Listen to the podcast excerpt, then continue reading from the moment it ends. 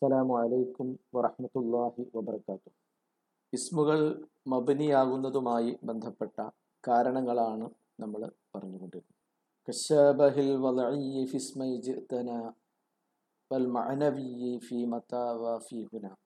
എന്ന ബൈത്തിന്റെ സ്വദറുമായി ബന്ധപ്പെട്ട കാര്യങ്ങളാണ് പരാമർശിച്ചത്. അഥവാ അശബഹുൽ ബിൽ ഹുറൂഫ്. ഹർഫുകളുമായുള്ള ഘടനാപരമായ സാദൃശ്യം ആണ് ഇസ്മുകൾ മബിനിയാകാനുള്ള ഒരു കാരണം എന്ന് പരാമർശിക്കുകയുണ്ട് ഇവിടെ ഉദാഹരണം പറഞ്ഞു ജിത്തന എന്ന കലിമത്തിലെ രണ്ട് ഇസ്മുകൾ പോലെ അഥവാ അതിൽ ചേർന്ന് വന്നിട്ടുള്ള രണ്ട് ലമീറുകൾ അത്താ ഉൽ മുത്തഹരിക്ക എന്നതും ന എന്ന ലമീറും പോലെ ഹർഫുകളോട് ഘടനാപരമായ സാദൃശ്യമുള്ള ഇസ്മുകൾ മബിനിയായിരിക്കും എന്ന് പറഞ്ഞു. ആ ബൈത്തിന്റെ അജസ് വൽ മഅനവിയി ഫി മത്താ വ ഫി ഹുന എന്നതാണ്. അതായത് കശബഹിൽ മഅനവിയി ഫി മത്താ വ ഫി ഹുന ഐ മിഥുല ശബഹിൽ മഅനവിയിൽ കാഇനി ഫി മതൽ ഇസ്തിഫാമിയ വ മത ഷർത്തിയ വ ഫി ഹുന അൽ ഇഷാരിയ ഇസ്മുകൾക്ക് ഹർഫുകളോടുള്ള ആശയപരമായ സാദൃശ്യം കാരണമായും ഇസ്മുകൾ മബിനിയായി കണക്കാക്കപ്പെടും എന്നാണ് പരാമർശിക്കുന്നത്. രണ്ട് ഇസ്മുകളെ എവിടെ പരാമർശിക്കുകയുണ്ടായി. അതിലൊന്നാമത്തേത് മത എന്ന് പറയുന്ന ഇസ്മാണ്. മത എന്നത് ഇസ്മു ഷർത്തായും ഇസ്മുൽ ഇസ്തിഫാമായും വരാറുണ്ട് എന്ന് നമുക്കറിയാം. മത തസ്തൈക്കിലു നീ എപ്പോഴാണ് ഉണരുന്നത്? ആ ചോദ്യം ചോദിക്കുമ്പോൾ അവിടെ ഇസ്ബുൽ ഇസ്തിഫാമായിട്ടാണ് മത വന്നിട്ടുള്ളത്. ഇസ്തിഫാമിന്റെ അദാത്തുകളിൽ ഹംസയും ഹല്ലും നമുക്ക് പരിചയമാണ്. ഒരു ചോദ്യം എന്ന നിലയ്ക്ക് ഇസ്തിഫാമിന്റെ ഹംസയോടോ ഹൽ എന്ന അദാത്തിനോടോ സാദൃശ്യമുള്ള ഒന്നാണ് ഇവിടെ മത എന്ന ഇസ്മുസ്തിഫാം അപ്പോൾ ആശയപരമായി ഇസ്തിഫാമിന്റെ അദാത്തായ മത എന്നത് ഹംസത്തുൽ ഇസ്തിഫാമിനോടോ ഹൽ എന്ന ഇസ്തിഫാമിന്റെ അദാത്തിനോടോ സാദൃശ്യമുള്ളതായതിനാൽ അവിടെ മത എന്ന് പറയുന്ന ഇസ്തിഫാമിന്റെ ഇസ്മിനെ അഷബഹുൽ മഅനബി എന്ന നിലയ്ക്ക് മബിനിയായി കണക്കാക്കപ്പെടും. ഇസ്തിഫാമിന്റെ അദാത്തുകൾ നമുക്കറിയാം. ആ അദാത്തുകളിൽ ഹംസയും ഹല്ലും ഒഴികെയുള്ള ബാക്കിയെല്ലാം ഇസ്മുകളാണ്. ഹംസയും ഹല്ലും ഹെർഫുകൾ എന്ന നിലയ്ക്ക് സുപരിചിതങ്ങളാണ്. ഇസ്തിഫാമിന്റെ ഇസ്മുകളിൽ അയ്യു എന്ന് പറയുന്ന കലിമത്തൊഴികെ ബാക്കിയെല്ലാം മബിനിയായ അവസ്ഥയാണുള്ളത് എന്ന് മനസ്സിലാക്കണം. അയ്യു എന്ന് പറയുന്ന കലിമത്ത് മുഴറബായാണ് പരിഗണിക്കപ്പെടുക. അതിന്റെ അവസ്ഥകൾക്കനുസരിച്ച് ഇറാബ് പറയപ്പെടും. അതുപോലെ മത എന്ന് പറയുന്ന ഷർത്തിന്റെ അദാത്ത്. അത് ഇസ്മാണ് ഇനി ഷർത്തിയ എന്ന് നമുക്ക് സുപരിചിതമായ ഹർഫിനോട് ആശയപരമായ സാദൃശ്യമുള്ളതാണ് ആ ഇസ്മ. ബതാ തുസാഫിർ ഉസാഫിർ മഅക്. നീ എപ്പോൾ യാത്ര ചെയ്യുന്നുവോ അപ്പോൾ ഞാൻ നിന്നോടൊപ്പം യാത്ര ചെയ്യും. അഥവാ നിന്റെ യാത്രയും എന്റെ യാത്രയും പരസ്പരം ബന്ധപ്പെട്ടതാണ് എന്ന് ആശയം. ഇൻ എന്ന് പറയുന്ന ഷർത്തിന്റെ അദാത്തിനോട് ആശയപരമായ സാദൃശ്യം പുലർത്തുന്നതാണ് മത എന്ന് പറയുന്ന ഇസ്മു ഷർത്ത് എന്ന് കാണാവുന്നതാണ്. ആ ആശയപരമായ സാദൃശ്യം കാരണമാണ് മത എന്ന് പറയുന്ന ഇസ്തിഫാമിന്റെ ഇസ്മിനെ മബിനിയായി പരിഗണിക്കപ്പെടുന്നത്. ഇവിടെ ഈ മത എന്ന് പറഞ്ഞത് കേവലം ഒരു ഉദാഹരണം പറയുക മാത്രമാണ് ചെയ്തത്.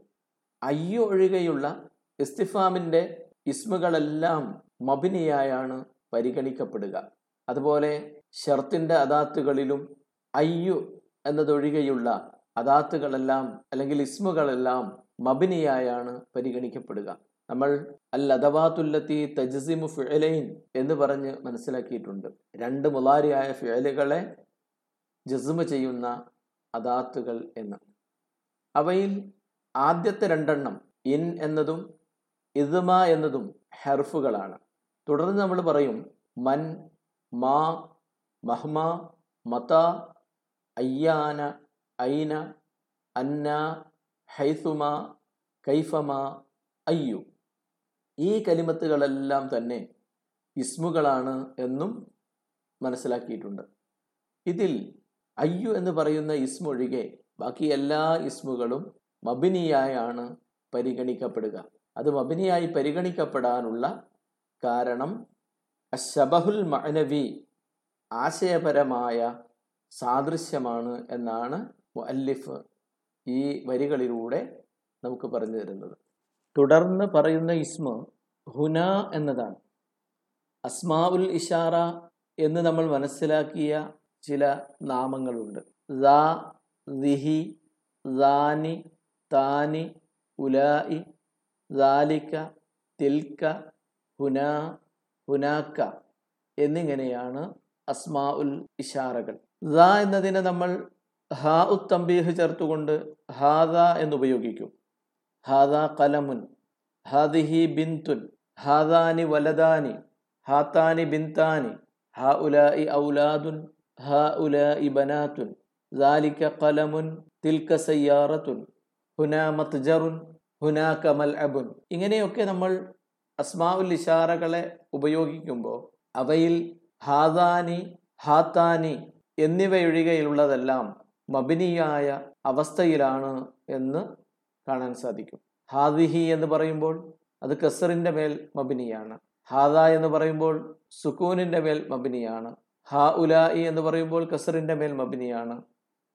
ഹുന എന്ന് പറയുമ്പോൾ സുക്കൂനിന്റെ മേൽ മബിനിയാണ്.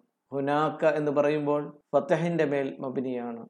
ദാലിക്ക തിൽക്ക എന്നിവയും ഫത്തഹിന്റെ മേൽ മബിനിയാണ്.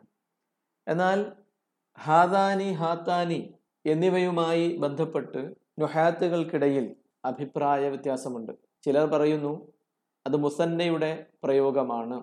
അത് റഫിന്റെ അവസ്ഥയിൽ അലിഫിന്റെ മേൽ മബിനിയാവുകയും നസുബിന്റെയും ജറിന്റെയും അവസ്ഥകളിൽ യാഇന്റെ മേൽ മബിനിയാവുകയും ചെയ്യും എന്ന് പറയുന്ന ആളുകളുണ്ട്. അവ രണ്ടും ഒഴികെയുള്ള അസ്മാ ഉൽ ഇഷാറകളെല്ലാം ബിനാഇന്റെ അവസ്ഥയിലാണുള്ളത് എന്നാണ് പരാമർശിക്കുന്നത്. വിശുദ്ധ ഖുർആാനിലെ അൽ യൗമ അക്മൽ തുലക്കും ദീനക്കും വ അത്മംതു അലൈക്കും നിഅമതി ഇസ്ലാമ ദീന എന്ന ആയത്തിനെ ഉദ്ധരിച്ചുകൊണ്ട് അൽ യൗമ എന്നത് ഹാദൽ യൗം എന്ന പരാമർശമാണ് അറബികൾ അൽ എന്നതിനെ ഹുന എന്ന അർത്ഥത്തിൽ ഉപയോഗിക്കുന്നുണ്ട്. അൽ എന്നത് ഹെർഫായതുകൊണ്ട് ഹുന എന്നതിനെ അഷബഹുൽ മഅനവി എന്ന നിലയ്ക്ക് മബിനിയായി പരിഗണിക്കപ്പെടുന്നു. അതുപോലെ ഹാദാനി ഹാത്താനി എന്നിവയൊഴികെയുള്ള എല്ലാ അസ്മാ ഉല്ലിഷാറകളും ബിനാഇന്റെ അവസ്ഥയിലാണുള്ളത് എന്നാണ് ഇതുമായി ബന്ധപ്പെട്ട് പരാമർശിക്കപ്പെട്ടിട്ടുള്ള സംഗതി. അപ്പോൾ ഈ ബൈത്ത് നമുക്ക് പറഞ്ഞു തരുന്ന രണ്ട് ശബഹുകൾ.